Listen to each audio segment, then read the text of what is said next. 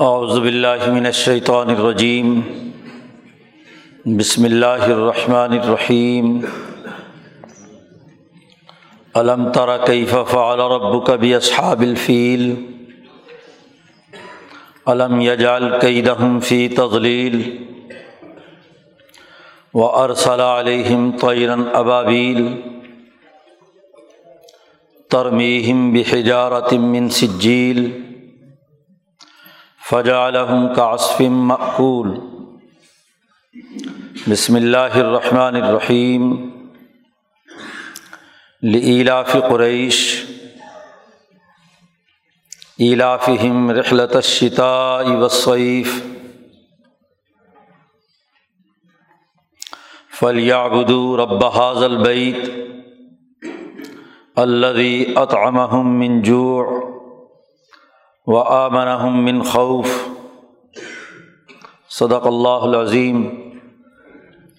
یہ دو مکہ مکرمہ میں نازل ہونے والی صورتیں صورت الفیل اور صورت قریش. ان دونوں صورتوں کا بنیادی موضوع اور متمع نظر مکہ مکرمہ کی مرکزیت کو قائم کرنا اور بیت اللہ الحرام کی تعلیمات کا بین الاقوامی غلبے کے لیے کردار کی حفاظت کرنا ہے۔ مکہ مکرمہ، جہاں بیت اللہ الحرام حضرت ابراہیم علیہ السلام اور اسماعیل علیہ السلام نے قائم کیا، اس کی سیاسی مرکزیت، اس کی مذہبی اور معاشی اور اقتصادی مرکزیت قائم کرنے کے لیے جد وجہد کا اعلان ابراہیمی تحریک کے تمام انبیاء علیہم السلام نے کیا ہے۔ حضرت ابراہیم علیہ السلام جو انسانیت کے امام ہیں۔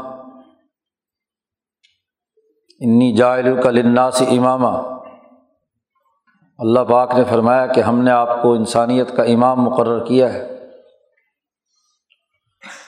تو حضرت ابراہیم علیہ السلام نے انسانیت کے لیے اعلیٰ اصولوں پر جو اللہ تبارک و تعالیٰ نے ان سے بیان کیے صحف ابراہیم میں اور جس کا ہر کتاب مقدس میں تذکرہ کیا جاتا رہا تو رات انجیل اور اب قرآن حکیم میں، ان اصولوں پر عالمگیر معاشرہ قائم کرنے کے لیے ابراہیم علیہ السلام نے دو مراکز قائم کیے تھے۔ ایک فلسطین میں بیت المقدس اور ایک جزیرت العرب میں مکہ مکرمہ بیت اللہ الحرام بنایا۔ ان دونوں مراکز کی بڑی بنیادی اہمیت تھی کل انسانیت کے حوالے سے۔ اگر ہم مشرق و مغرب اور شمال اور جنوب کہ جغرافیائی محل وقوع پر نظر دوڑائیں، تو یہ دونوں بالکل اس دنیا کے سینٹر میں،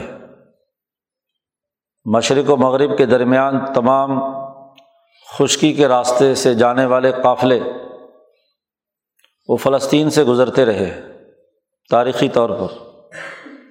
چین اور ہندوستان سے ہونے والی تجارت جو افریقہ اور یورپ تک پہنچی تو راستہ فلسطین کے علاوہ کچھ نہیں ہے۔ تمام تجارتی قافلے اسی راستے سے گزرتے رہے ہیں۔ یوسف علیہ السلام کو بھی ایسا ہی ایک تجارتی قافلہ مصر لے کر گیا تھا۔ تو مصر، جو افریقہ کا اہم ترین مرکز ہے، اور ایسا مرکز ہے کہ جس کے ذریعے سے یورپ پر، جو بحیرہ روم کے دوسرے کنارے پر ہے اس پر بھی اس کے اثرات اور نتائج مرتب ہوتے ہیں۔ تو ایک مرکز بیت المقدس کا ہے۔ اور دوسرا اہم ترین مرکز اگر کشتیوں کے ذریعے سے مشرق و مغرب کے درمیان رابطہ پیدا ہو، تو ہندوستان سے یمن اور یمن سے بحیرہ احمر کے کنارے جہاز آج جہاں نہر سویز ہے اس کے ذریعے سے بحیرۂ روم تک پہنچنے کا یہ ایک بحری راستہ تھا۔ اور اس کے کنارے پر بھی ایک مرکز قائم کرنے کی ضرورت تھی۔ اور وہ مرکز دراصل دنیا کا مرکز ہے۔ مکت المکرمہ۔ وہاں بھی آنے جانے والے تجارتی قافلے جو یمن سے مکہ مکرمہ آتے تھے اور مکہ مکرمہ سے شام اور پھر شام کے راستے سے آگے یورپ اور افریقہ تک۔ تو تجارتی مرکز، سیاسی مرکز اور انسانیت کے لیے فکر کا مرکز بھی۔ افکار بھی وہیں گردش کرتے ہیں، وہیں پھیلتے ہیں، جہاں معاشی سرگرمیاں اور سیاسی اجتماعیت قائم ہوتی ہے۔ فکر خلا میں نہیں ہوتا، انسانی معاشرے میں اسے پھیلانا ہوتا ہے اور معاشرے کا جڑاؤ سیاسی ہوتا ہے یا معاشی، تیسری کوئی شکل نہیں ہوتی۔ سیاسی ادارے، خاندان مل کر کسی قوم کی قومی بنیاد، اس کی سیاسی طاقت اور قوت بنتے ہیں۔ اور یہی آگے بڑھ کر بین الاقوامی کردار ادا کرنے کے قابل ہوتے ہیں۔ تو ایسے مراکز اور ایسے اہم ترین اللہ کے گھر بنائے حضرت ابراہیم علیہ السلام نے، جہاں خدا پرستی کی اساس پر انسانیت دوستی کا عالمگیر سیاسی اور معاشی نظام قائم کیا جا سکتا سب سے پہلے حضرت اسماعیل علیہ السلام کے ساتھ مل کر ابراہیم علیہ السلام نے یہ بیت اللہ الحرام بنایا۔ چودہ سال بعد اسحاق علیہ السلام پیدا ہوتے ہیں، اسماعیل علیہ السلام کے بعد۔ اور جب اسحاق بڑے ہوتے ہیں تو ابراہیم نے اسحاق کے ساتھ مل کر بیت المقدس بنایا۔ تو اپنے دو الاظم بیٹوں کو، اسماعیل اور اسحاق کو، اپنے ان دو مراکز کا متولی اور نگہبان بنا دیا۔ اللہ نے یہ دو ایسے بیٹے عطا کیے تھے ابراہیم علیہ السلام کو کہ جو انسانیت کے عالمگیر پروگرام کے لیے کردار ادا کرنے والے تھے۔ اسحاق علیہ السلام سے یعقوب اور یوسف موسا اور عیسیٰ تک ہوتے ہوئے اسرائیلی انبیاء، جنہوں نے اسرائیلی تحریک کے ذریعے سے دنیا میں قومی انقلابات برپا کیے، بالخصوص جزیرت العرب میں، شام میں، عراق میں یمن تک۔ اور حضرت عیسیٰ علیہ السلام کی تعلیمات کے نتیجے میں ایک مرکز وجود میں آ گیا۔ بیت المقدس اور اس کے بعد پھر ہوتے ہوتے رومت القبرا، قسطنطنیہ اور اس کا پھیلاؤ افریقہ اور یمن تک ہو گیا۔ یمن کی حکمرانی پر عیسائیوں کا قبضہ یا رومیوں کا قبضہ رہا ہے۔ اس نے اپنی فکری طاقت بھی پیدا کی، بائبل کی بنیاد پر، اپنی سیاسی طاقت بھی پیدا کی، رحمت القبرا کی کیسریت کی بنیاد پر، اور اپنی ایک معاشی طاقت اور قوت بھی پیدا کی۔ اس کے بالمقابل کسرا ایران کی وہ قوت تھی کہ جو صابین اقوام کا مرکز اور منبع تھی۔ جو لوگ ابراہیمی تحریک سے پہلے کے تھے امبیا نو علیہ السلام اور ان کے آگے ماننے والے۔ ان کی اجتماعیت کسرا ایران کے زیر سایہ ہوگی؟ پورا چین، پورا ہندوستان، یہ کسرا ایران کے ماتحت رہا؟ اور ان دونوں طاقتوں میں سیاسی رقابتیں رہی ہیں۔ ابراہیمی تحریک کا نمائندہ جو اسرائیلی تحریک، جو موسویت اور عیسویت سے ہوتی ہوئی اپنی سیاسی اور معاشی طاقت پیدا کر چکی تھی اور دیگر دنیا بھر کے انبیاء ان کی طاقت کسرا ایران کے ماتحت جمع ہو گئی۔ ان دونوں میں ٹکراؤ رہتا تھا۔ ان دونوں میں ایک دوسرے پر غالب آنے کی سیاسی کشمکش رہتی تھی۔ دونوں انسانیت کے ایک طرف کے نمائندے تھے۔ ایک مشرق کا نمائندہ تھا تو ایک مغرب کا نمائندہ۔ ان دونوں کی سیاسی اویزش جاری تھی۔ اور ہر ایک یہ چاہتا تھا کہ دنیا پر اس کا تسلط ہو۔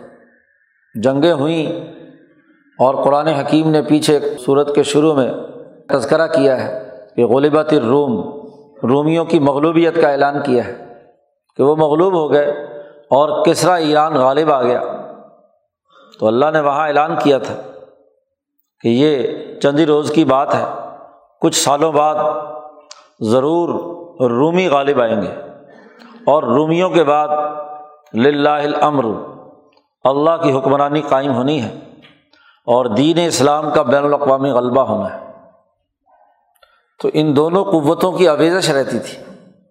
اب یہ صرف جزیرت العرب وہ خطہ تھا جو ان دونوں طاقتوں کے براہ راست قبضے سے باہر تھا۔ اب دونوں کی للچائی ہوئی نظریں اس جزیرت العرب پر تھیں، اس تجارتی شاہراہ پر تھیں، جو یمن سے مکہ اور مکہ سے شام جا رہی تھی۔ شام بھی کبھی کسرا ایران کے قبضے میں آتا تو کبھی رومیوں کے قبضے میں آتا۔ یمن اور افریقہ پر رومیوں اور عیسائیوں کا قبضہ تھا۔ تو وہ یہ سمجھتے تھے کہ یہ ایک چھوٹا سا مرکز لیکن اس کی مذہبی تقدیس اتنی ہے کہ دنیا بھر کے لوگ یہاں حج کے لیے آتے ہیں۔ عراق سے، شام سے، یمن سے، افریقہ سے، ہر طرف سے لوگ آ رہے ہیں۔ اور وہاں بڑے تجارتی میلے لگتے ہیں۔ تیس تیس، چالیس چالیس میل لمبا سو کے اوقاس جس میں دنیا بھر کے تاجر آ رہے ہیں۔ تو ان تمام تر حالات کے نتیجے میں ان دونوں طاقتوں کی اپنی اپنی پراکسی موجود تھی مکہ میں۔ کوئی کیسر کا نمائندہ ہے تو کوئی کسرا کا نمائندہ ہے۔ کوئی اس کی حمایت ہے، کوئی اس کی حمایت ہے۔ زوال پذیر قوموں میں ایسا ہی ہوتا ہے کہ بڑی طاقتیں اپنے مطلب کے قانون تلاش کر لیتی ہیں۔ اپنے مطلب کے اسی نسل میں سے لوگ ایسے تیار کرتی ہیں جو ان کے مفادات کی جنگ لڑ رہے ہوتے ہیں۔ لیکن یہ جزیرت العرب اور خاص طور پر مکہ مکرمہ میں وہ الاظم لوگ بھی موجود تھے کہ جو سمجھتے تھے کہ لا شرقیہ ولا غربیہ، نہ ہمیں کسرا کے ساتھ جانا، نہ کیسر کے ساتھ۔ کیوں نہ ہماری اپنی طاقت پیدا ہو۔ اسماعیل کی اولاد کی، ابراہیم علیہ السلام کی تحریک کے ہم نمائندے اور وارث ہیں۔ تو مکہ مکرمہ کو سیاسی معاشی اور فکری اعتبار سے ترقی یافتہ اور طاقتور ہونا چاہیے اور ان دونوں طاقتوں سے آزاد ہو کر اپنا کردار ادا کرنا چاہیے۔ اس کام کے لیے قریشیوں میں بھی وہ خاص جماعت جو بنو ہاشم اور بنو عبد المطلب تھی، ان کا ایک خاص مقام تھا۔ ان کی نیت شروع زمانے سے یہ تھی کہ ہماری طاقت اور قوت وہ غالب رہنی چاہیے۔ ہم کسی کی لڑائی کیوں لڑیں؟ کسی کے لیے اعلی کار کیوں ہوں؟ اپنی طاقت اور قوت کے لیے انہوں نے قصیب نے کلاب کے زمانے سے اپنی ایک ریاست اور اپنی حکومت بھی قائم کر رکھی تھی۔ اس حکومت کے بارہ وزیر تھے۔ نظم و نسق بہت بہتر انداز میں انہوں نے قائم کیا تھا۔ مکے کی سیاسی طاقت کو ایک گنا بڑھایا تھا۔ اب ایسے ماحول میں اللہ تبارک و تعالیٰ نے اس مظلوم قوم کو اوپر اٹھا کر دنیا کی بین الاقوامی حکمرانی دینی تھی۔ لیکن اس کے لیے یہ ضروری تھا کہ یہ جو قریش اپنے آپ کو ابراہیم اور اسماعیل کے وارث قرار دے رہے تھے، ان میں فکری خرابیاں بھی تھیں۔ سیاسی طور پر بھی ان میں ظلم و ستم تھا، ظلم کرتے تھے۔ اور معاشی حوالے سے بھی سود خوری اور کم تولنے اور کم ناپنے کی معاشی بدیانتی کے طریقۂ کار تھے۔ ان کا خیال یہ تھا کہ جیسے کیسریت اور کسرویت دنیا میں ایسی ہی سیاسی آمریت اور معاشی اجارہ داری کی بنیاد پر قائم ہے، تو ہم بھی اسی طرح کا کوئی جھوٹ بول بول کر ظلم و ستم قائم کر کے ہم بھی اپنی سیاسی اور معاشی طاقت کو بڑھائیں۔ لیکن یہ آگے بڑھنے کے طور طریقے نہیں تھے۔ یہ کوئی اچھے لچھن نہیں تھے۔ خرابی کی بات تھی۔ اس کے ذریعے سے بین الاقوامی قیادت نہیں مل سکتی۔ دنیا میں قوموں کی اور وہ بھی کل انسانیت کی امامت کے لیے ضروری ہے کہ اخلاق اچھے ہوں، سیاسی نظام درست ہو، امن و امان کا ہو، معاشی بھوک اور افلاس نہ ہو۔ اور فکر کل انسانیت کی فلاح و بہبود کا ہو، صرف اپنے قریش یا ایک مخصوص خاندان کی فلاح و بہبود کا طبقاتی اور خاندانی فکر نہیں ہونا چاہیے۔ کل انسانیت کی فلاح و بہبود کے لیے۔ اسی حوالے سے امام شاہ ولی اللہ دہلوی رحمۃ اللہ علیہ فرماتے ہیں کہ جب نبی اکرم صلی اللہ علیہ وسلم کی آمد سے پہلے اللہ پاک نے اس دنیا پر نظر دوڑائی تو اللہ تبارک و تعالیٰ کو سخت غصہ آیا، عربوں پر بھی اور اجمیوں پر بھی پیسر و کسرا پر بھی اور ان قریشیوں اور عرب نسلوں پر بھی۔ فماقتا عرب ہوں و اجم ہوں اللہ سخت ناراض ہوا ان عربوں پر اور ان اجمیوں پر۔ غضب الہی سے بھرپور ذات باری تعالیٰ نے فیصلہ کیا کہ اس ظلم کی جڑ کو کاٹ کر پھینکنا بڑا ضروری ہو گیا ہے۔ انسانیت دنیا بھر کی مصیبت میں مبتلا ہے۔ کیسر و کسرا کے زیر انتداب علاقے بھی ظلم و ستم سے بھرے ہوئے ہیں۔ اور جزیرت العرب کی یہ تیسری سیاسی طاقت اپنے آپ کو کہنے والی اس کے بھی لچھن صحیح نہیں ہے۔ یہ بھی ظلم تاغوتیت اور طرح طرح کی خرابیوں میں مبتلا ہے۔ گو ایک حکومت موجود ہے۔ بالکل دیہاتی اور بدوی نظام تو نہیں۔ لیکن ظلم و ستم کی بنیاد پر یہ حکومت کسی بین الاقوامی کردار ادا کرنے کے قابل نہیں ہے۔ تو اللہ تبارک و تعالیٰ نے نبی اکرم صلی اللہ علیہ وسلم کو دنیا میں مبعوث فرمایا۔ نبی اکرم صلی اللہ علیہ وسلم کی پیدائش سے صرف پچاس دن پہلے جی سوا مہینہ پہلے کا یہ واقعہ ہے، جسے ہاں جی ہاتھیوں والا واقعہ کہا جاتا ہے۔ اس کا تذکرہ اس صورت الفیل میں کیا گیا ہے۔ اس کا پس منظر یہی تھا کہ پورے حبشہ پر نسرانیت عیسائیت کا قبضہ تھا رومت القبرا کی سیاسی طاقت کے ماتحت تھی۔ اور اسی کا ایک گورنر اس جزیرت العرب کے ایک علاقے پر یمن پر حکمران تھا۔ ابراہ جس کا نام تھا۔ تو اصل وہ سیاسی طاقت جس کو، جس کے لیے نسرانی اور رومی لوگ بے چین رہتے تھے۔ اسی نے ایک منصوبہ بنایا۔ اس ابراہ کو اشارہ دیا گیا بادشاہ حبشہ کی طرف سے۔ اور اس اشارے کے مطابق اس کو سیاسی طور پر بڑی گراں گزری یہ بات کہ خانہ کعبہ لوگ ادھر رجوع کریں۔ تو پہلے تو اس نے یہ حکمت عملی اپنائی۔ کہ لوگوں کو اس کو کعبہ سے روکنے کے لیے ایک نیا کعبہ یمانیہ بنایا جائے اور اس کے لیے ایک بہت خوبصورت گرجا گھر کنیسا یمن میں بنایا، بہت پیسے اس پر خرچ کیے اور بڑی طرح طرح کی سہولتیں دیں، تاجروں کی تجارت کے مراکز چاروں طرف قائم کیے۔ بڑے بڑے، سمجھ لو کہ آج کی زبان میں کہا جائے تو بڑے بڑے شاپنگ مال بنائے، کہ تاجر آئیں، ان کو سہولتیں ملیں۔ تو یہاں بازار لگے اور مکے کی جو رونق ہے، معاشی اور سیاسی طاقت، وہ کمزور ہو۔ لوگ بجائے کعبۃ اللہ کی طرف جانے کے وہ یہاں اس کنیسا میں آیا کریں۔ اب بڑے تم تراک سے اس نے یہ کنیسا یا ایک کعبہ یمانیہ کے نام سے مشہور کر کے کعبہ بنایا اور لوگوں کو دعوت دینا شروع کی۔ لیکن حکمرانوں کے ایسے کرتوتوں کو خاص طور پر ظالم ہوں تو مظلوم عوام کہاں خاطر میں لاتے ہیں؟ تو کسی نے بھی تو ادھر توجہ نہیں کی۔ آہستہ آہستہ یہ خبر مکے والوں کے پاس پہنچی۔ کوئی جذباتی اور مشتعل آدمی یہاں سے گیا یمن میں اور اس نے جا کر اس کی کچھ بے حرمتی کی، کچھ وہاں کوئی گند بند روایات کے بقول، وہاں اس نے اس کی بے حرمتی کا کوئی ارتکاب کیا۔ رد عمل کہ ہمارے کعبہ کے مقابلے میں انہوں نے نیا کعبہ بنایا ہے، تو اپنے مخالفت کا اظہار کسی بے وقوف جذباتی آدمی نے جا کر یہ کیا، تو اب اس کا رد عمل بڑا شدید ہوا۔ پلاننگ تو پہلے کیے بیٹھا تھا، اور یہاں سے اس نے اس کو بہانا بنایا۔ حالانکہ زیادہ سے زیادہ یہ ہو سکتا تھا کہ کسی عبادت گاہ کا کسی مجرم نے کوئی خرابی پیدا کی ہے تو اس مجرم کو پکڑ کر سزا دی جاتی۔ اس کے خلاف کسی قسم کی کارروائی کی جاتی۔ اس طرح کی کوئی بات نہیں۔ وہ بہت بڑا لشکر تیار کر کے خار کھائے بیٹھا تھا اور مکہ مکرمہ پر اس نے حملہ کیا۔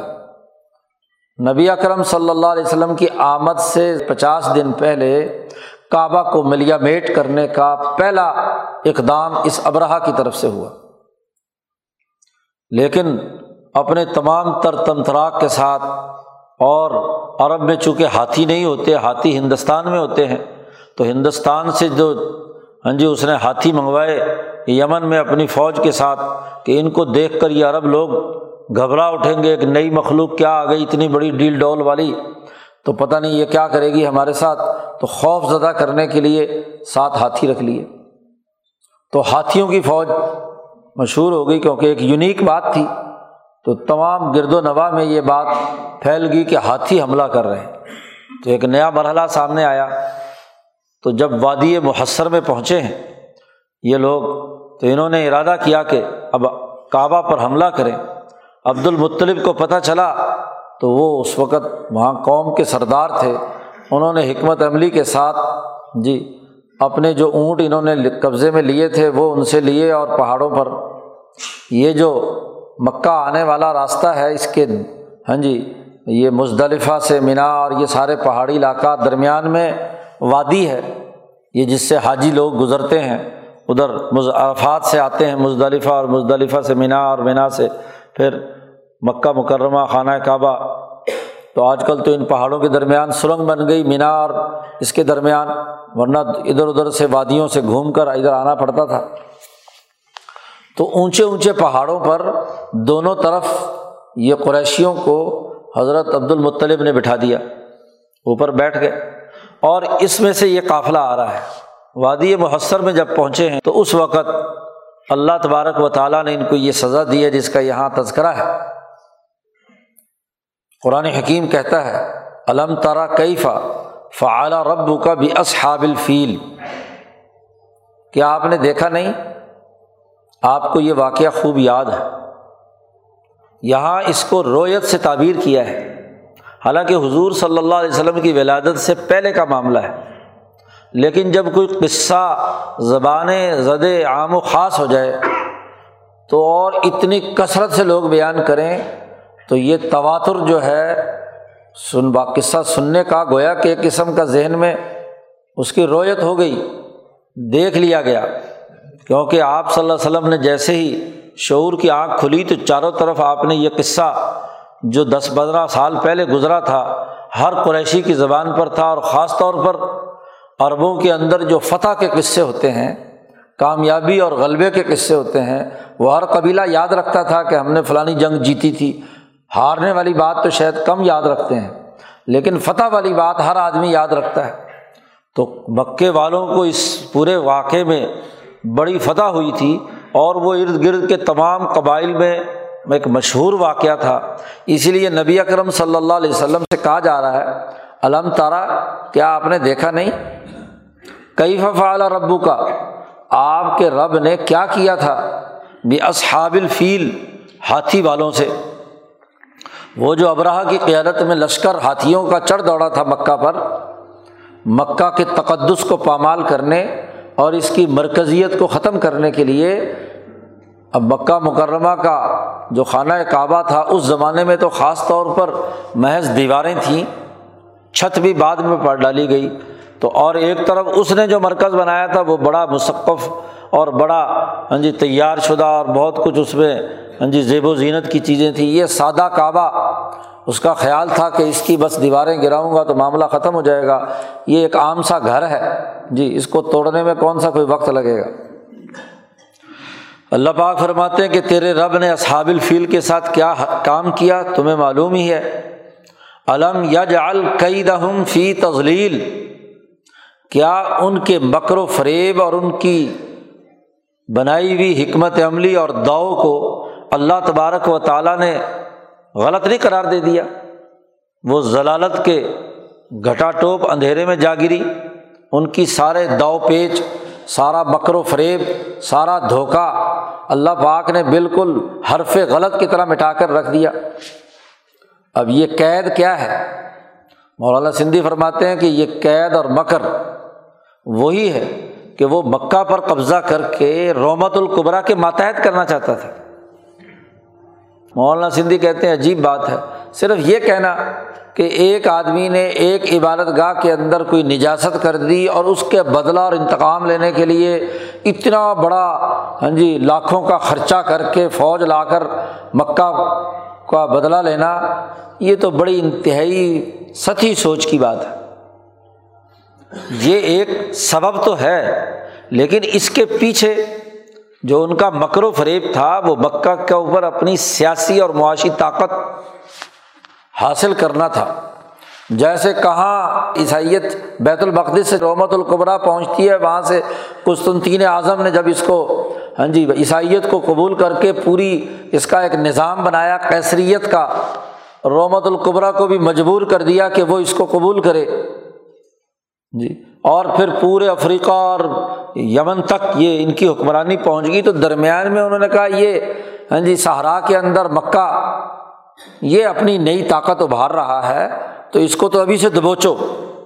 یہ جو انہوں نے مکر و فریب کیا تھا، اللہ نے اس کو حرف غلط کی طرح مٹا دیا۔ جب حضرت محمد مصطفیٰ صلی اللہ علیہ وسلم اس پوری دنیا میں انسانیت کا بین الاقوامی غلبہ کرنے کے لیے آئے اور انہوں نے پہلے ہی اعلان کر دیا کہ کل ان السان اللہ تغا سرمایہ پرستی کی بنیاد پر کوئی تاغوتی نظام قابل قبول نہیں ہوگا۔ بعض نے آئے، ظالم تو ہم ان کے بال پکڑ کر گھسیٹ لیں گے۔ تو سیاسی انقلاب کی داغ بیل تو پڑ گئی۔ اور وہ الاظم قریشی اس کام کے لیے تیار ہو گئے کہ ہمیں ضرور یہ انقلاب برپا کر کے اپنی طاقت اور قوت پیدا کرنی ہے۔ تو ایسے موقع پر اللہ تبارک و تعالیٰ بابر کروا رہے ہیں کہ فکر مت کرو، آپ کو وہ واقعہ یاد ہی ہے بیت اللہ الحرام کے حوالے سے۔ اور اس وقت انہوں نے جو بکر و فریب کر کے مکہ پر قبضہ کرنے کی کوشش کی تھی، اس کو جو اللہ پاک نے ذلیل کیا، اس کو جو حرف غلط کی طرح مٹھایا کیا آپ کے سامنے یہ بات نہیں ہے؟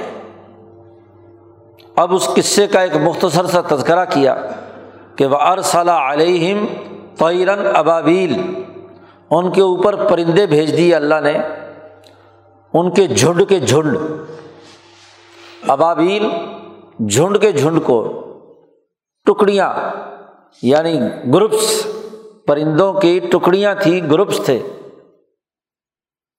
فضا میں جب پرندے اڑتے ہیں۔ اب یہ نام تو ہم نے دیا ابابیل کا۔ ہم نے ایک چھوٹے سے پرندے کا نام ابابیل رکھ لیا اردو میں یا اپنی کسی مقامی زبان میں۔ عربی زبان میں تو اس ابابیل کا لفظی مطلب ایک پرندوں کا ایک جھنڈ ہے۔ اس لیے حضرت شیخ الہند نے ترجمہ کیا، اڑتے جانور ٹکڑیاں ٹکڑیاں۔ یہ جو چھوٹا سا تمہارا ابابیل جو تمہارے دماغ میں ہے اردو ترجمہ کرنے والوں کے، اس کو جانور کہتے ہیں۔ جانور تو کوئی واقعات جانور ہو۔ اس لیے حضرت سندھی رحمۃ اللہ علیہ نے فرمایا کہ یہ چھوٹی چھوٹی تمہارے پرندے جو ابابیل نام کے تم نے رکھے ہوئے ہیں، یہ نہیں تھے۔ یہ بڑے بڑے گدھ تھے۔ گدھ کے اندر دونوں خصوصیتیں وہ جانور بھی ہے اور اڑتا بھی ہے۔ تو اس لیے شیخ الہند کے ترجمے پر اگر غور کیا جائے تو مولانا سندھی جو یہ کہتے ہیں کہ وہ چھوٹے چھوٹے پرندے نہیں تھے بلکہ بڑے بڑے گدھ تھے۔ اور گدھ کا منہ کتنا بڑا ہوتا ہے؟ اور وہ جب نوچتا ہے کسی ہاں جی مردار کو، تو بڑے بڑے گوشت کے ٹکڑے نکل جاتا ہے۔ تو مولانا سندھی کہتے وہ چھوٹی چھوٹی کنکریاں نہیں تھی جو تمہارے دماغ میں ہے وہ بڑے بڑے پتھر تھے۔ کیونکہ جتنا بڑا جانور ہے، اتنا بڑا ہی اس کے پاس پتھر ہوگا۔ یہ پتہ نہیں تم نے اپنے دماغ میں بنا لیا، مفسرین جو یہاں اردو ترجمہ کرنے والے ہیں، کہ جی بس چھوٹی چھوٹی کنکریاں تھیں۔ تیرن ابابیل، جانور بھیجے جو جماعتوں کی شکل میں تھے، جھنڈ کے جھنڈ تھے۔ یوں سمجھ لیجیے کہ لشکر کے لشکر تھے۔ ان جماعتوں نے آ کر کردار ادا کیا۔ ترمیم بحجارت من سجیل۔ وہ جانور پھینکتے تھے۔ ترمیم یہاں جانوروں کا معاملہ نہیں، جماعتوں کی بات ہو رہی ہے۔ جو ابابیل، جو جھنڈ تھے، جو جماعتیں تھیں، ان جماعتوں نے وہ پتھر برسائے۔ من سجیل کنکر بڑے بڑے، اس لیے حضرت نے کنکریاں کے بجائے ترجمہ کیا، کنکر۔ بڑے بڑے کنکر۔ کنکری تو چھوٹی سی ہوتی ہے۔ بڑے بڑے کنکر انہوں نے برسائے۔ جماعتوں نے، ترمیم۔ واحد مونس کا سیگا ابابیل کی طرف جا رہا ہے کہ وہ جماعتیں، جن جماعتوں نے ان کے اوپر وہ بڑے بڑے کنکر برسائے۔ اب یہاں مولانا سندھی رحمۃ اللہ علیہ باقی تمام مفسرین سے ہٹ کر ایک بالکل اہم ترین بات بیان فرماتے ہیں۔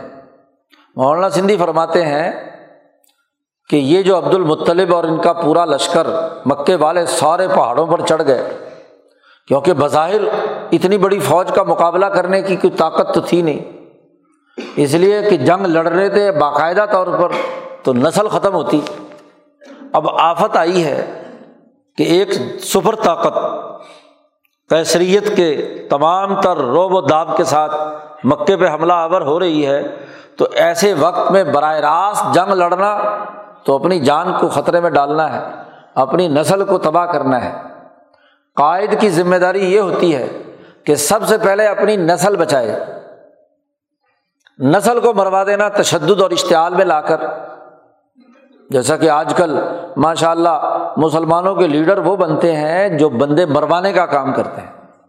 ذرا پچھلے سو ڈیڑھ سو سال میں انگریز سامراج کے مسلط کیے ہوئے ذرا قائدین اور لیڈروں کے کردار کو تو دیکھو۔ ہر لیڈر نے انسانیت مروائی ہے، اپنی نسل مروائی ہے۔ اس وقت جو اربوں کے بڑے بڑے قبیلوں کے لیڈر ہیں، ذرا ان کے قصے کہانیاں اور پوری تاریخ پچھلے سو ڈیڑھ سو سال کی اٹھا کر دیکھ لو۔ کہ انہوں نے کتنے اربوں کو مروایا؟ ذرا فلسطینی لیڈروں کو دیکھ لو کہ کتنے فلسطینی قتل کروائے۔ ذرا مثلاً ہندوستان، پاکستان کے لیڈروں کو دیکھ لو کہ بیس پچیس لاکھ انسان انیس سو سینتالیس میں مروائے اپنے ہی مسلمان، اپنے ہی ہندوستان میں رہنے والے۔ بر عظیم پاک و ہند میں رہنے والے۔ پھر پاکستان بننے کے بعد ماشاء اللہ جہاد کے نام پر کبھی افغانستان میں پنگا لیا، تو کبھی کشمیر میں، تو وہاں اپنے بندے مروائے نسلوں کو مروانا تشدد کے راستے پر ڈال کر یہ قیادت کا کام نہیں ہوتا۔ قیادت کا کام اپنی نسل کو بچانا ہوتا ہے۔ قائد ہوتا ہی وہ ہے جو اپنی نسل کے تمام افراد، ایک ایک شخص قیمتی ہے۔ اس کی جان کے تحفظ والے فیصلے کرے۔ نہ یہ کہ ان کو چارہ بنا کر، مروا کر، ان کے اوپر اپنی قیادت کا تاج جی اس کی تقریب منعقد کرے۔ تو عبد المطلب نے دیکھا کہ بھائی، اتنی بڑی سپر طاقت مقابلے پر آئی ہے۔ تو اس وقت تو حکمت عملی یہی ہے کہ بھائی، کعبہ کو اللہ میاں جانے اور تم جانو جس کا گھر ہے، وہ اس کی حفاظت کرے گا۔ میرا گھر اور میرے جو اونٹ تم نے چرا لیے ہیں، وہ میرے اونٹ مجھے دے دو۔ ہم مکہ خالی کر دیتے ہیں، گھر والا جانے تم جانو۔ اپنی پوری نسل کو لے کر پہاڑوں پر چڑھ گئے۔ اب پہاڑ بلندی پر ہے۔ جی اور یہ سارے وادی میں ہے ابراہ کا پورا لشکر۔ اور ایسے وقت میں یہ بڑے بڑے جانور اللہ پاک کہتا ہے تیرن ابابیل۔ وہ بڑے بڑے پتھر اٹھا کر لاتے ہیں منہ میں، اور ان ابراہ کے جو لشکر ہے، اس کے اوپر پھینکتے ہیں۔ ٹھیک ہے، اگر کسی مفصر نے جا کر وہاں دیکھا ہو کہ وہ سر کے اوپر لگتا تھا اور نیچے سے نکل جاتا تھا، ہو سکتا ہے ایسا بھی ہو۔ اور ایسا ہوا ہوگا۔ تو یہ عبد المطلب اور قریشیوں کو اتنا کمزور سمجھا ہوا یا یوں کہنا چاہیے بےغیرت سمجھا ہوا ہے کہ پتھر پرندے تو برسائیں اور یہ ہاتھ پہ ہاتھ دھر کے بیٹھے ہوئے تماشا دیکھیں۔ ان کا دشمن ان کے گھر اجاڑنے کے لیے آیا ہوا ہو اور اربوں کے بارے میں یہ تصور کر لینا جو حماست اور بہادری کے اندر قریش کا یہ قبیلہ اپنی قیادت کی صلاحیت رکھتا ہے، قائدانہ صلاحیت رکھنے والے یہ دلیر اور بہادر لوگ تماشا دیکھے ہاتھ پہ ہاتھ دھر کے کہ جی ہم تو کچھ نہیں کہیں گے، عدم تشدد کے پجاری ہیں؟ کہ ہم نے تو عدم تشدد کی قسم اٹھا رکھی ہے، پرندے آ کر ان کی آنکھوں کے سامنے ان کا بھرکس نکال رہے ہیں۔ تو کیا خیال ہے کہ پرندوں کو دیکھ کر یہ پہاڑ پر بیٹھے ہوئے یہاں بھی تو پتھر پڑے ہیں کہ نہیں؟ تو کیا خیال ہے کہ یہ پتھر برسائیں گے کہ نہیں؟ جی مولانا سندھی یہی کہتے ہیں کہ صرف پرندوں کے اوپر ڈال کر عقیدت مندی کے نام پر ہاں جی تقدس کے نام پر جو عقل و شعور مارنے کی تفصیلیں بیان کی جاتی ہیں، اس کی بنیاد کیا ہے؟ یہاں کہا ترمیم اور مولانا سندھی نے اس پر دلیل یہ دی ہے کہ دیکھو جب انسان کو کسی مشکل مرحلے میں کوئی کام کرنا نہیں آتا، تو اللہ پاک اسے پرندوں کے ذریعے سے راستہ بتلاتا ہے۔ جب قابیل نے حابیل کو قتل کیا، اب قتل کرنے کے بعد کیا کرے؟ اس کی لاش کو کندھے پہ اٹھائے پھر رہا ہے۔ کیا کروں اس لاش کا؟ تو ایک جگہ پر پریشان بیٹھا ہوا تھا کہ قرآن کہتا ہے فبا صلی اللہ غراب یب حسف العرض اللہ نے ایک کوا بھیجا اور اس کے ساتھ مردہ کوا تھا۔ اس کے سامنے بیٹھ کر اس کوے نے اپنے پنجوں اور اپنی چونچ سے کیا ہے، زمین کھودی اور زمین کھود کر پرندے کو اس کے اندر ڈال دیا۔ جو کوا لے کر آیا تھا مردہ اور پھر اپنے پنجوں سے اس پر مٹی ڈال کر اس کی قبر بنا دی۔ اب پرندے نے اس انسان کو سکھایا کہ پہلا بندہ مرا تھا، بلکہ مارا گیا تھا۔ تو اس مردے کو تمہیں کیا کرنا ہے؟ تو اس نے پہچان لیا۔ اس نے بھی پھر اٹھ کر اسی طرح قبر کھودی اور قبر کھود کر اپنے بھائی کو، حابیل کو اس میں دفن کر کے مٹی ڈالی۔ تو پرندے کے ذریعے سے اسے سکھا دیا۔ اب یہ مجبور اور لاچار قوم قریشیوں کی، جو اتنی بڑی سفر طاقت سے براہ راست جنگ تو لڑنے کے قابل نہیں ہے پریشان ہیں۔ ان کے گھر اجڑ رہے ہیں۔ اللہ کے گھر پر حملہ کرنے کے لیے آیا ہے۔ اور وہ پہاڑوں پر بیٹھے ہوں۔ انہیں کوئی راستہ نہیں سوج رہا۔ تو اللہ نے راستہ دکھا دیا کہ پرندے آئے، جانور آئے، اور انہوں نے آ کر ان کے اوپر پتھر برسانے شروع کیے۔ اور موقع بھی وہ ہے کہ بھائی آپ پہاڑ پر بیٹھے ہوئے ہیں، بڑے بڑے پتھر آپ کے پاس ہیں، نیچے یہ سارا مجمع موجود ہے۔ تو پرندے پتھر برسا رہے ہوں اور عبد المطلب کی قوم آرام سے ہاتھ پہ ہاتھ دھر کے بیٹھی ہو۔ تو یہ تو بڑی عجیب بات ہے۔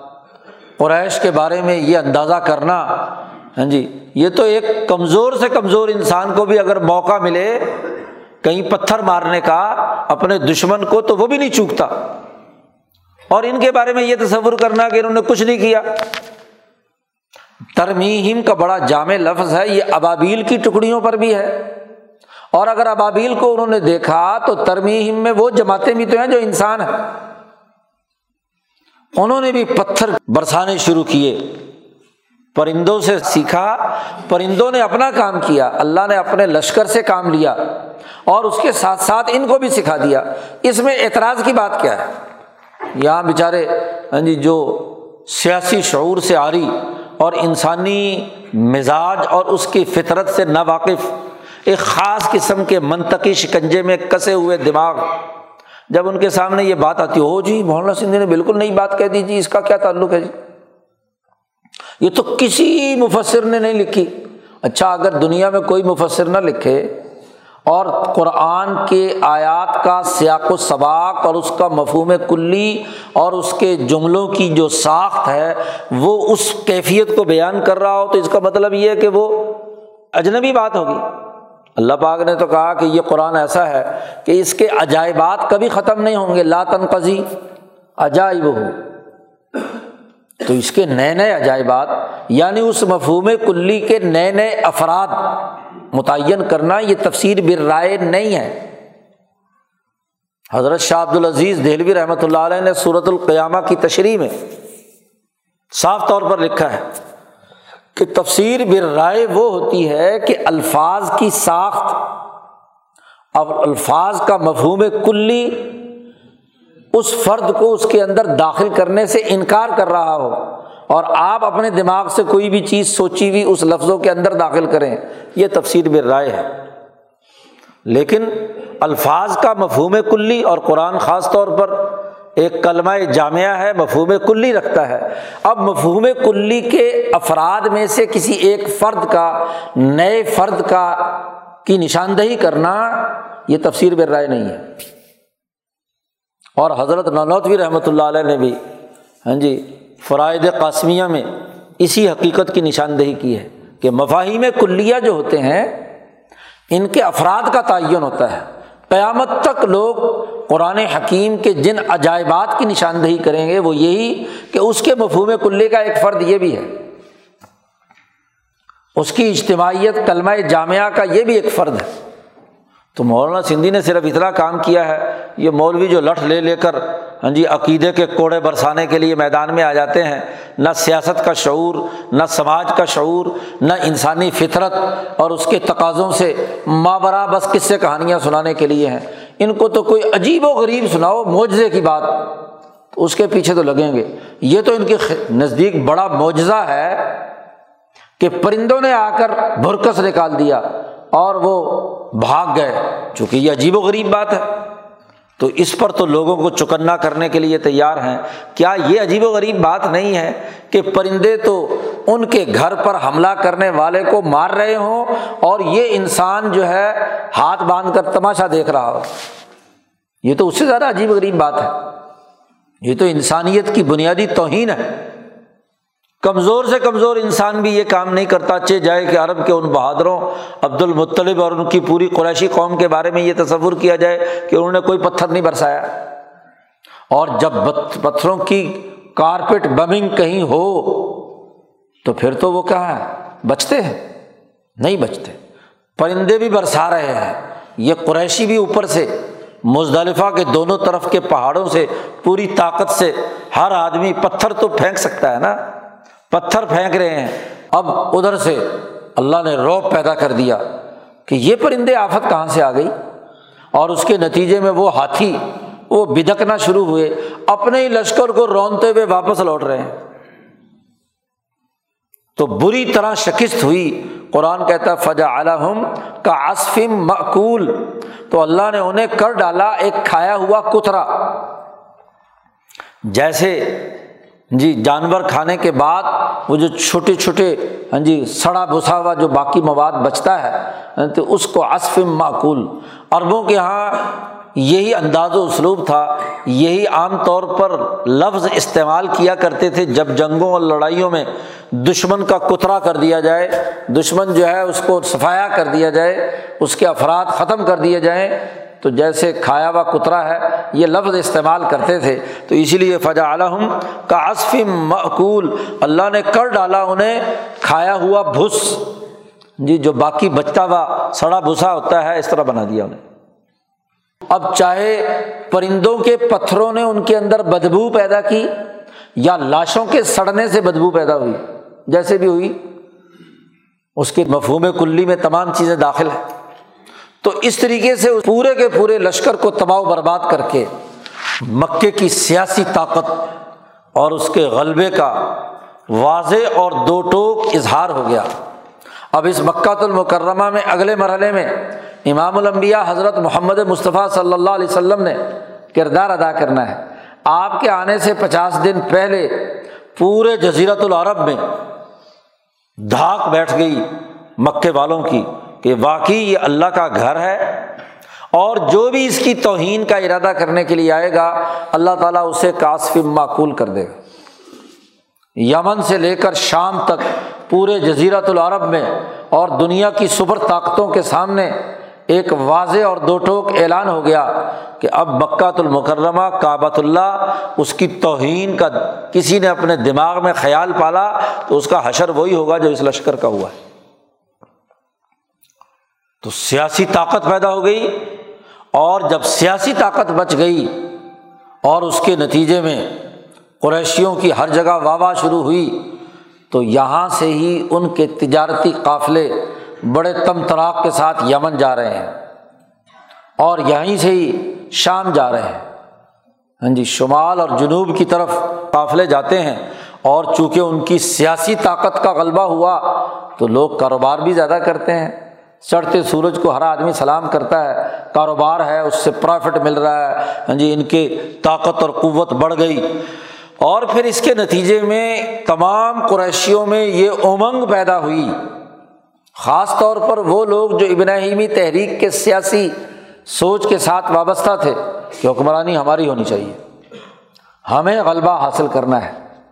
عمر ابن العاص کہتے ہیں، میں تجارتی قافلہ لے کر شام اور ادھر کے علاقوں میں عراق کی طرف جاتا تھا اور وہاں کے بدھو حکمرانوں کو دیکھتا تھا فیصلے کرتے ہوئے، تو میرے دماغ میں جوش چڑھتا تھا کہ یہ احمق حکمران جو یہاں بیٹھا ہوا ہے، اس کو ایک تھپڑ رسید کر کے کرسی سے اتاروں اور اس کی جگہ پر بیٹھ کر عدل و انصاف کے مطابق فیصلے کروں۔ اپنی سیاسی طاقت یہاں تک پہنچا دوں۔ جی۔ تو یہ پورے قریشیوں میں مستقبل میں سیاسی قیادت کا ایک جذبہ اور ایک تحریک پیدا ہو گئی کیسر و کسرا کے مقابلے پر۔ وہ لوگ بھی جو کیسر اور کسرا کی حمایت کرنے والے تھے، یہاں قریش میں ان کی پراکسی موجود تھی، تو وہ بھی دب گئے۔ جی ان کے اندر بھی جذبات سرد ہو گئے۔ وہاں کھلے عام ان کی حمایت میں بات کرنا خاصا مشکل ہو گیا۔ اگرچہ مفادات کی وجہ سے لوگ ابھی تک لگے ہوئے تھے، لیکن یہ شعور ضرور پیدا ہوا کہ قریشیوں کو جزیرت العرب پر اپنی حکمرانی قائم کرنی ہے۔ اس واقف اصاب الفیل کے بعد، اور نہ صرف یہ کہ اگر ہمارا بس چلے تو شام اور یمن کے اوپر بھی اپنی حکمرانی قائم کرے یہ سیاسی سوچ اس نے بنیادی کردار ادا کیا۔ گویا کہ آپ کی آمد سے پہلے اس اصاب الفیل کے واقعے نے مکہ کے اندر ایک سیاسی بیداری کا عمل کر دیا۔ اور چونکہ بچے بچے کی زبان پر تھا اور اس کے نتیجے میں ان کی معاشی اور ان کے فکر کی اہمیت لوگوں کے سامنے آئی، تو قرآن حکیم اس کو اگلی صورت میں بیان کرتا ہے۔ الاف قریش اب اس سیاسی طاقت کی وجہ سے لوگ قریش سے مانوس ہونے لگے۔ قریش سے لوگوں کو مانوس رکھا، جڑنا شروع ہوئے۔ جب تمام قبائل عرب میں قریش کے قبیلے کی سیاسی طاقت کا اظہار ہو گیا، تو عرب کے قبائل جتنے بھی جزیرت العرب میں تھے، وہ جڑنا شروع ہو گئے۔ وہ قبیلہ جو جزیرت العرب میں کوئی کبھی کیسر کا نمائندہ بن جاتا، کبھی کسرا ایران کی طرف جاتا، وہاں کی سیاسی طاقت کو سلام کرتا، اب انہیں پتہ چلا کہ نہیں، ہماری سرزمین میں بھی، ہماری قومیت کے اندر بھی، ہمارے ملک کے اندر بھی، ہمارا عربی بولنے والا قبیلہ قریش جو ہے، وہ ایک طاقتور قبیلہ ہو گیا۔ تو لوگ اس قبیلے کی عزت کرنے لگے، مانوس ہو گئے لاف قریش۔ اور اس کے نتیجے میں ایلافیم رحلت شتائی و سعیف ان کے ساتھ قافلے جڑنے لگے۔ قریش کا جب قافلہ مکہ سے نکل کر سردیوں میں ایک طرف اور گرمیوں میں دوسری طرف جی سخت سردی ہوتی تو یمن کا علاقے گرم تھے۔ وہاں سردی اتنی نہیں پڑتی تھی، اس لیے یہ یہاں سے سردیوں میں یمن کا رخ کرتے۔ اور جب قریش کا قافلہ یہاں سے مال تجارت لے کر نکلتا تو دوسرے قبیلوں کے لوگ بھی ساتھ ساتھ جڑتے جاتے، کہ ایک بڑے قافلے کے ساتھ یمن پہنچتے، خوب کاروبار کرتے، وہاں کا مال لیتے، اور یمن اور عدن وہ مرکز تھا کہ جہاں سے ہندوستان بھر سے پورے تجارتی قافلے بحری جہازوں کے ذریعے سے ہاں جی وہاں عدن کی اس مرکز پر پہنچتے تھے، اور ہندوستانی مال وہاں پہنچتا تھا۔ ہندوستان کے مثالیں، یہاں کی تلواریں، یہاں کے خوبصورت کپڑے، یہاں کی عمدہ ترین چیزیں ہندوستان تہذیب کا گہوارہ تھا۔ ہاں جی اس دنیا کی ابتدا اسی ہندوستان کی تہذیب سے ہوئی۔ تو یہاں کی ترقی یافتہ چیزیں یہاں کا تاجر لے کر وہاں جاتا تھا۔ عدن کی مارکیٹ میں فروخت کرتا۔ قریشی وہاں آتے اور ان کے درمیان ان ہندوستانی تاجروں کے ساتھ ان کا لین دین ہوتا۔ اس لیے نبی اکرم صلی اللہ علیہ وسلم کی آمد سے پہلے ہی ان قافلوں کے ذریعے سے عود ہندی مشہور تھا۔ ہندوستان کی خوشبو عود سب سے زیادہ دنیا بھر میں بکتا تھا۔ ہندی تلوار لوہے کا بہت اہم ترین کام تھا۔ لوہے کی مصنوعات، تلواریں، خنجر ہاں جی اسی کے استعمال کی چیزیں۔ تو سیف ہندی ہاں جی بڑی طاقتور اور مضبوط اور بڑا اس کا ہاں جی وار، بڑا بہترین ہوتا تھا۔ تو یہ اسلحہ، مسالہ جات جتنے بھی ہے کھانے پینے کے ذائقے، ہندوستان قدیم زمانے سے مشہور ہے۔ اپنے مثالہ جات کی بنیاد پر، غذاؤں کی بنیاد پر آج بھی پوری دنیا میں چلے جاؤ۔ کہیں بھی کھانا جو ہے نا، وہ اتنا لذیذ نہیں ہوتا جتنا بر عظیم پاک و ہند میں ہوتا ہے۔ ہاں جی عربوں میں چلے جاؤ، افریقہ چلے جاؤ، ایسا پھس پھس ایسا بے مرچوں کا ہاں جی ابلا ہوا سامنے رکھ دیتے ہیں، روٹی کھانی مشکل ہو جاتی۔ تو لذیذ ترین مثالہ جات نفیس ترین کپڑے، ہتھیار، یہ سارے ہندوستان سے عدن سپلائی ہوتے تھے اور وہاں سے یہ مال اٹھاتے اور مکہ آتے اور پھر اگلے ہاں جی وہاں جو بازار لگتا تھا سو کے اوقات وہاں اپنا حج کے موسم میں اسے ہاں جی فروخت کرتے، دنیا بھر کے لوگ آتے اور پھر وہاں سے مال لے کر ہاں جی جو ادھر سے بھی خریدا ہوا ہے، یہاں کا مال لے کر جی شام جا رہے ہیں گرمیوں میں، کیونکہ شام ٹھنڈا علاقہ ہے، تو گرمیوں میں ان کا سفر کیا ہے؟ شام کی طرف ہوتا تھا۔ شام پہنچتے اور شام وہ تجارتی مرکز تھا جہاں یورپ سے اور افریقہ سے پورا مال وہاں کی مصنوعات ان ٹھنڈے علاقوں کی شام کے بازاروں میں آتی تھیں۔ تو یہ ہندوستان کا مال وہاں بیچتے اور وہاں سے ان کا مال خریدتے اور واپس مکہ آتے۔ تو قرآن حکیم نے اس کا تذکرہ کیا تجارتی قافلوں کا۔ معاشی مسئلے کا ذکر کیا ہے کہ معاشی خوشحالی اور ترقی ان کی اس تجارت میں ہوئی، جس کی سیاسی طاقت بنتی ہے، اس سے معاشی قوت بنتی ہے، اور جس کی معاشی طاقت بنتی ہے، اس کی سیاسی طاقت بنتی ہے۔ یہ دونوں ایک دوسرے کے ساتھ لازم و منظوم ہے تو دونوں کے جڑاؤ سے اور قبیلے ساتھ جڑ کر بڑے بڑے تجارتی قافلے وجود میں آ گئے۔ یہ قریش کو بتلایا کہ تمہارے مرکز کی حفاظت کی اصحاب الفیل کا کچرا بنا کر۔ یعنی گویا کہ سیاسی طاقت پیدا کر دی اور تمہاری معاشی قوت پیدا کی کہ رحلت شتائی و سیف سردیوں اور گرمیوں میں الگ الگ چھ چھ مہینے کا سفر کرتے، راستے میں کاروبار کرتے جا رہے ہیں، وہاں جا کر کاروبار کر رہے ہیں، کیونکہ مہینوں کا سفر ایک مہینہ جانے میں، ایک مہینہ آنے میں، دو تین مہینے وہاں کاروبار کرنے میں اور راستے میں بھی جو قبائل یا آبادیاں ہیں، ان سے کاروبار، لین دین، خرید و فروخت کا سلسلہ جاری ہے۔ تو تقریباً وہاں سے واپس آ کر آرام کرنے میں چھ مہینے لگ جاتے تھے اور اگلے چھ مہینے کے لیے دوسری طرف کا مال تیار ہو جاتا تھا۔ تو یہ معاشی طاقت تمہاری پیدا کی ہے۔ اب قرآن نے کہا کہ دیکھو تمہاری سیاسی طاقت اصحاب الفیل کو تباہ و برباد کر کے بنائی قریشیوں، اور اس کے بعد تمہاری معاشی طاقت تمہارے ان قافلوں کے ذریعے سے تمام قبائل عرب کو تمہارے ساتھ مانوس کر دیا۔ بلکہ جب یہ یمن میں پہنچے قافلے لے کر، تو یمن والے شکست خوردہ تھے۔ تو ان کے اوپر بھی ان کی دھاک تھی، روب تھا۔ وہ بھی ان کا بڑا استقبال کر کے ان کو کاروبار کے اندر اپنے ساتھ شریک کرتے تھے۔ تو جو طاقتور قومیں ہوتی ہیں، ان کے ساتھ ہر آدمی نتھی ہونے کی کوشش کرتا ہے۔ اب تمہاری ذمہ داری کیا ہے؟ کہ جس رب تبارک و تعالیٰ نے تمہاری سیاسی طاقت پیدا کی اور دشمن کو ملیا میٹ کیا۔ تمہاری معاشی اور اقتصادی طاقت پیدا کی کہ تمہارے تجارتی قافلے مشرق و مغرب میں جا رہے ہیں۔ تو اب تم پر ذمہ داری کیا عائد ہوتی ہے؟ قرآن کہتا ہے فل یا ابودو رب حاضل بعید اب چاہیے کہ وہ عبادت کریں رب حاضل بعید اس بیت اللہ کے رب کی جس نے اپنے گھر کی حفاظت کی، جس نے یہ مرکز بنایا۔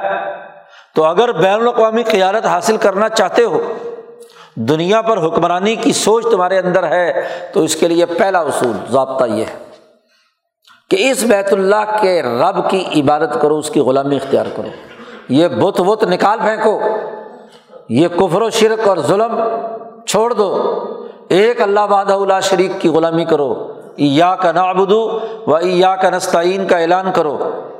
چاہیے کہ یہ عبادت کریں اس بیت اللہ کے رب کی۔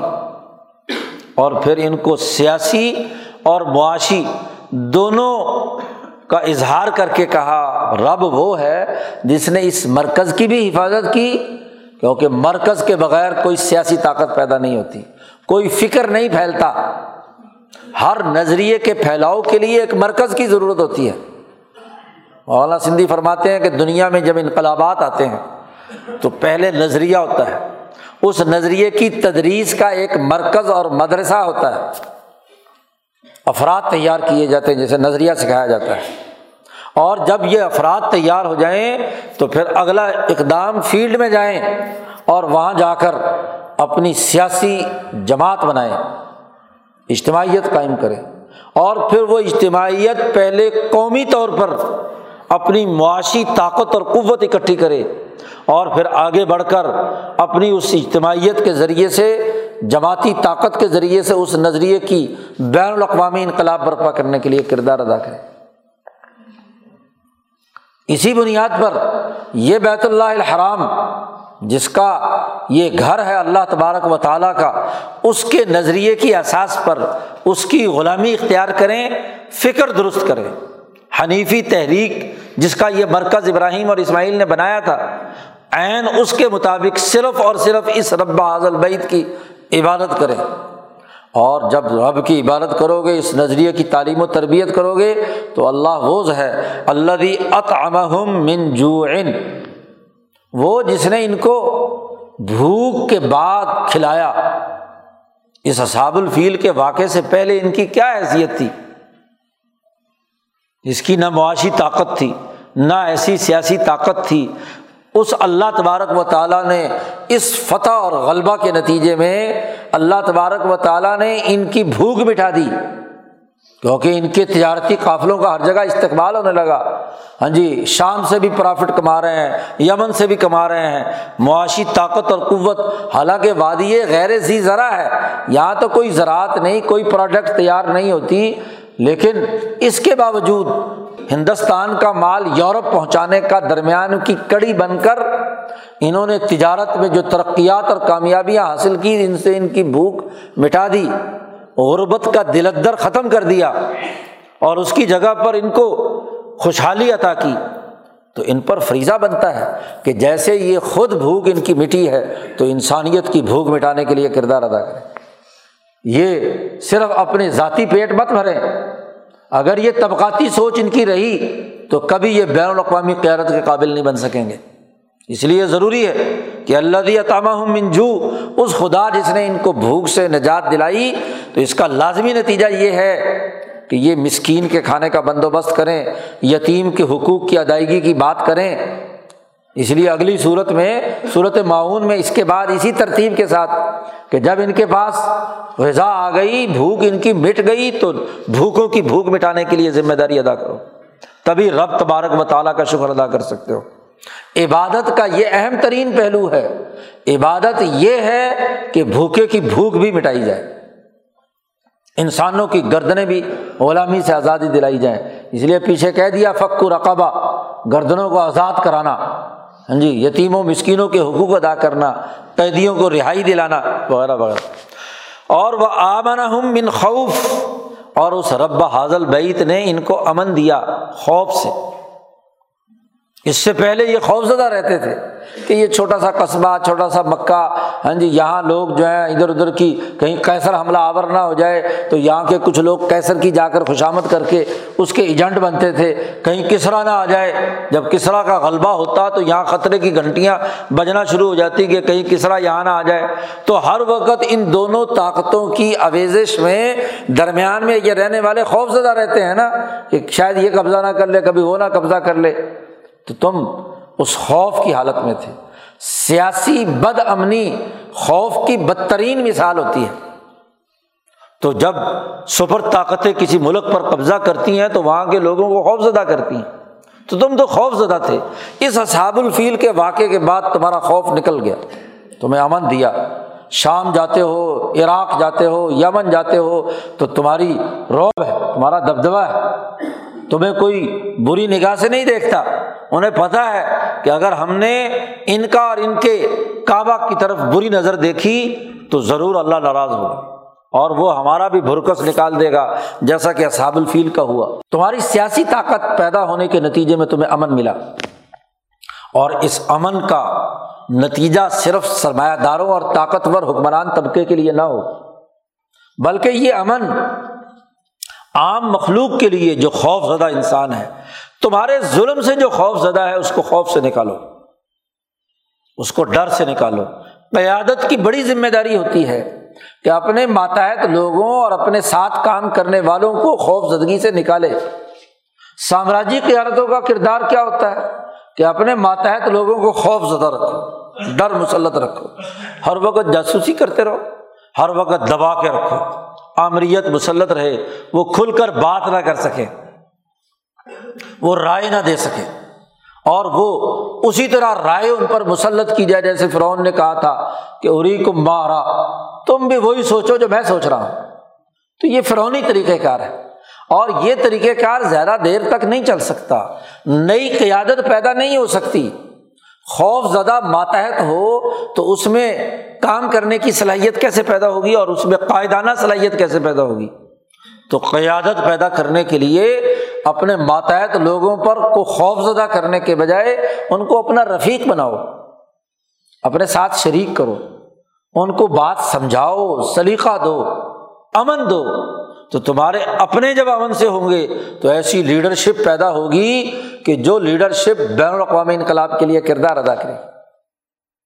اب مکے کے مشرقوں نے کتنی اذیتیں نبی اکرم صلی اللہ علیہ وسلم کو پہنچائیں، لیکن حضور نے نظر انداز کی۔ فتح مکہ کے موقع پر بھی نبی اکرم صلی اللہ علیہ وسلم کی یہ شفقت اور محبت ہی تھی قریش سے کہ آپ صلی اللہ علیہ وسلم نے پابندی لگا دی کہ دیکھو ہم جو مکے پر چڑھائی کا ارادہ کر رہے ہیں، کوئی آدمی مکہ جا کر خبر نہ دے۔ مکے والوں کو پتہ نہیں چلنا چاہیے۔ بالکل اندھیرے میں ہم جا کر ان کے اوپر پہنچ جائیں۔ جی حضرت سندھی لکھتے ہیں کہ اس کی ایک بڑی وجہ تھی۔ وجہ یہ تھی کہ اگر قریشیوں کو پتہ چلا کہ محمد مصطفیٰ صلی اللہ علیہ وسلم جنگ کے ارادے سے، فتح مکہ کے ارادے سے یہاں پہنچ رہے ہیں، تو یہ قریشی بہادر اور دلیر قوم، غیرت مند قوم۔ تو یہ شکست کھانے کے لیے کبھی تیار نہیں ہوگی۔ یہ پوری جنگی تیاری کریں گے۔ اور جب جنگی تیاری کریں گے اور لڑائی ہوگی، تو نقصان کس کا ہوگا؟ انہیں کا ہوگا۔ اللہ نے مکہ دینا تو ہے حضور کو۔ اور اگر وہ لڑیں گے اور وہ سر نہیں جھکائیں گے تو قتل عام ہوگا۔ تو یہاں تک احتیاط برتی کہ وہ لوگ جنہوں نے بیس سال تک دشمنی کی، ان کی جان بچانے کے لیے، ان کو امن دینے کے لیے نبی اکرم صلی اللہ علیہ وسلم نے سختی سے پابندی لگا دی کہ کوئی آدمی اس تیاری کی خبر نہ دے وہاں۔ ہاتھ بن ابھی بلتا نے یہ حرکت کی تو فوراً اللہ نے بتلا دیا کہ اس کو پکڑو راستے سے۔ یہ خط وہاں نہیں پہنچنا چاہیے۔ آپ اچانک جب مکہ کے بالکل قریب اور وہ بھی رات کے وقت میں روشنیاں جل رہی ہیں، تو ابو سفیان کسی کام کے لیے باہر نکلا اور انہوں نے دیکھا یہ روشنیاں، یہ لشکر یہ کہاں سے آ گیا؟ ذرا دیکھوں تو صحیح۔ ابو سفیان کہتے ہیں کہ میں دیکھنے کے لیے باہر نکلا۔ تو میں نے کہا دیکھو یہ کون لوگ ہے کوئی تجارتی قافلہ آیا ہے؟ کیا آیا ہے؟ کیا مسئلہ ہے؟ تو جیسے ہی میں دیکھنے کے لیے تھوڑا سا آگے بڑھا تو ایک بندہ پیچھے سے آیا، میری گردن دبوچ لی، بازو میرے پیچھے باندھ لیے اور لاد لیا مجھے گدے پر۔ اور میں خوف زدہ کہ بھائی یہ کیا معاملہ ہے؟ میں نے کہا، ضرور ہو نہ ہو، یہ محمد صلی اللہ علیہ وسلم ہی کا لشکر ہو سکتا ہے۔ اور اب تو میری جان کی خیر نہیں، بس گردن کٹنے ہی والی ہے۔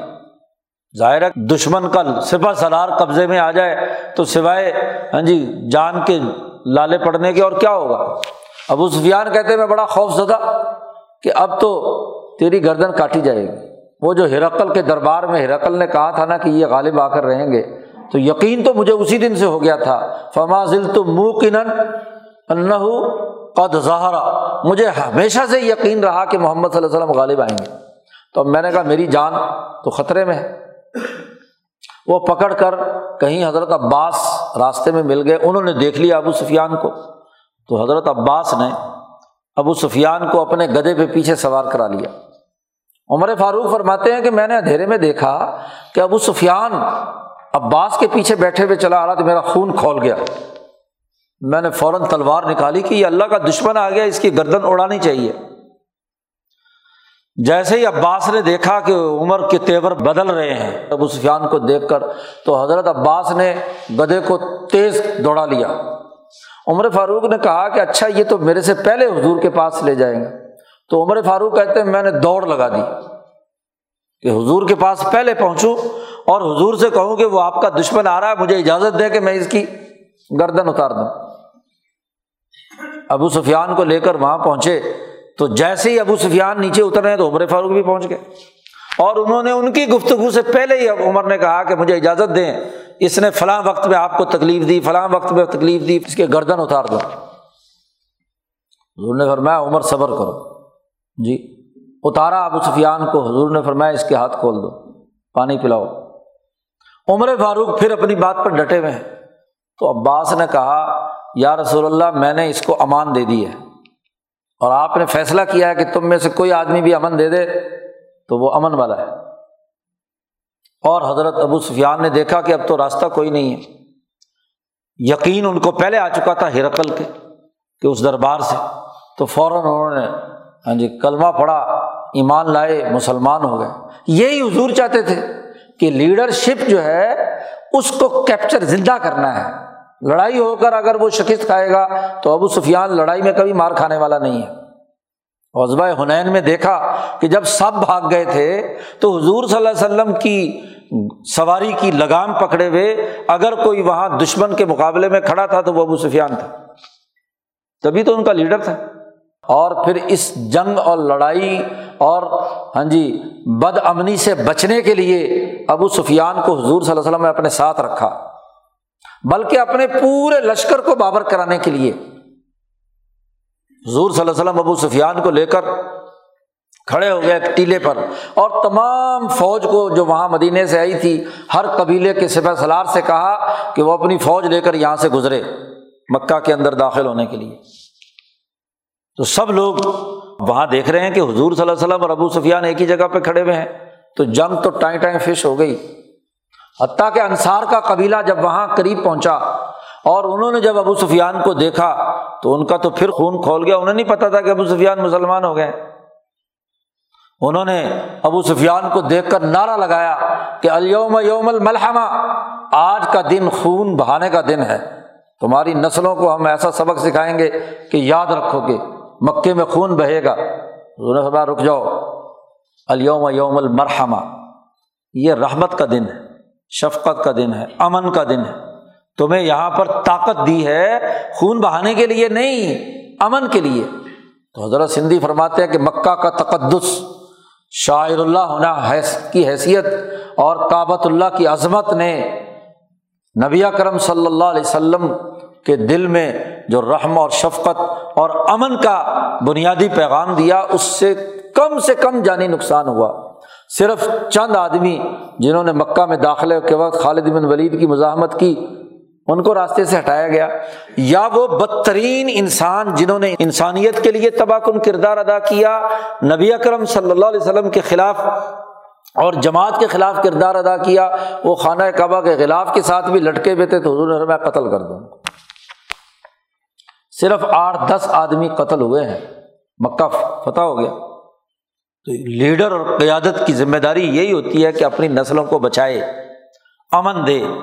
تو جب طاقت دی ہے تو آمن ہم بن خوف، ان کو خوف سے نجات دلاؤ اور ان کی بھوک مٹاؤ، یہ تمہاری ذمہ داری ہے۔ پورے قریش کی ذمہ داری ہے اور یہ قریش کی پوری ذمہ داری حضرت محمد مصطفیٰ صلی اللہ علیہ وسلم نے قریش کا حقیقی قائد ہونے کی حیثیت سے اور وہ تمام لوگ قریشی جو نبی کرم صلی اللہ علیہ وسلم پر ایمان لانے والے ہیں، انہوں نے پوری عزم اور جد وجہد سے یہ تین کام کیے۔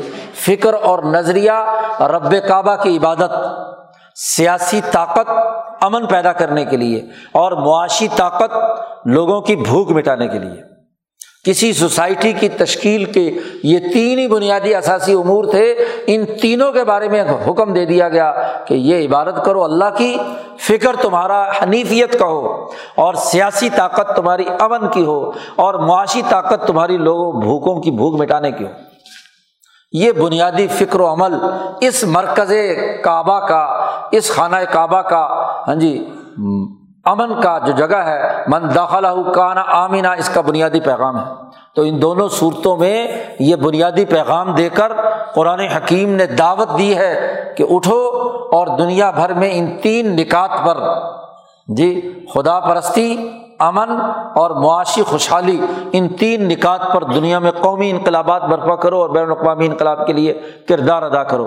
اس سے بڑھ کر واضح انقلابی پیغام کیا ہو سکتا ہے؟ جی اب صورتیں پڑھتے ہیں۔ لیکن یہ تین نکاتی ایجنڈا ہمارے سامنے نہیں آتا۔ بس رسمی طور پر عبادت کر لی اور زیادہ سے زیادہ زور مارا تو کسی اپنے محلے کے غریب کو احسان کرتے ہوئے چند سکے اس کی جیب میں پھینک دیے۔ اس کا نظام کون بنائے گا؟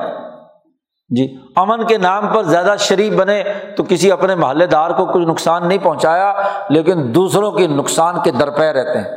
انسانیت غربت میں ہے، بد امنی میں ہے، خوف میں ہے، اس کے مٹانے کے لیے کوئی نظام بناتے نہیں۔ اور نظام بنانے کی اگر امام شاہ ولی اللہ دعوت دیں یا حضرت شیخ الہند کی جماعت دعوت دے یا مولانا سندھی گفتگو کریں تو فتوے لگائیں۔ عجیب تماشا ہے، الٹے باس بریلی کو۔ جی نالائق لوگ خود تو عمل نہ کریں اور جو اس عمل کی دعوت دے، ان کے اوپر طرح طرح کے جھوٹے الزامات لگائیں۔ تو اللہ تعالیٰ قرآن حکیم کو سمجھنے اور اس بنیادی اثاثی نظریے پر کردار ادا کرنے کی توفیق عطا فرمائے۔ اللہ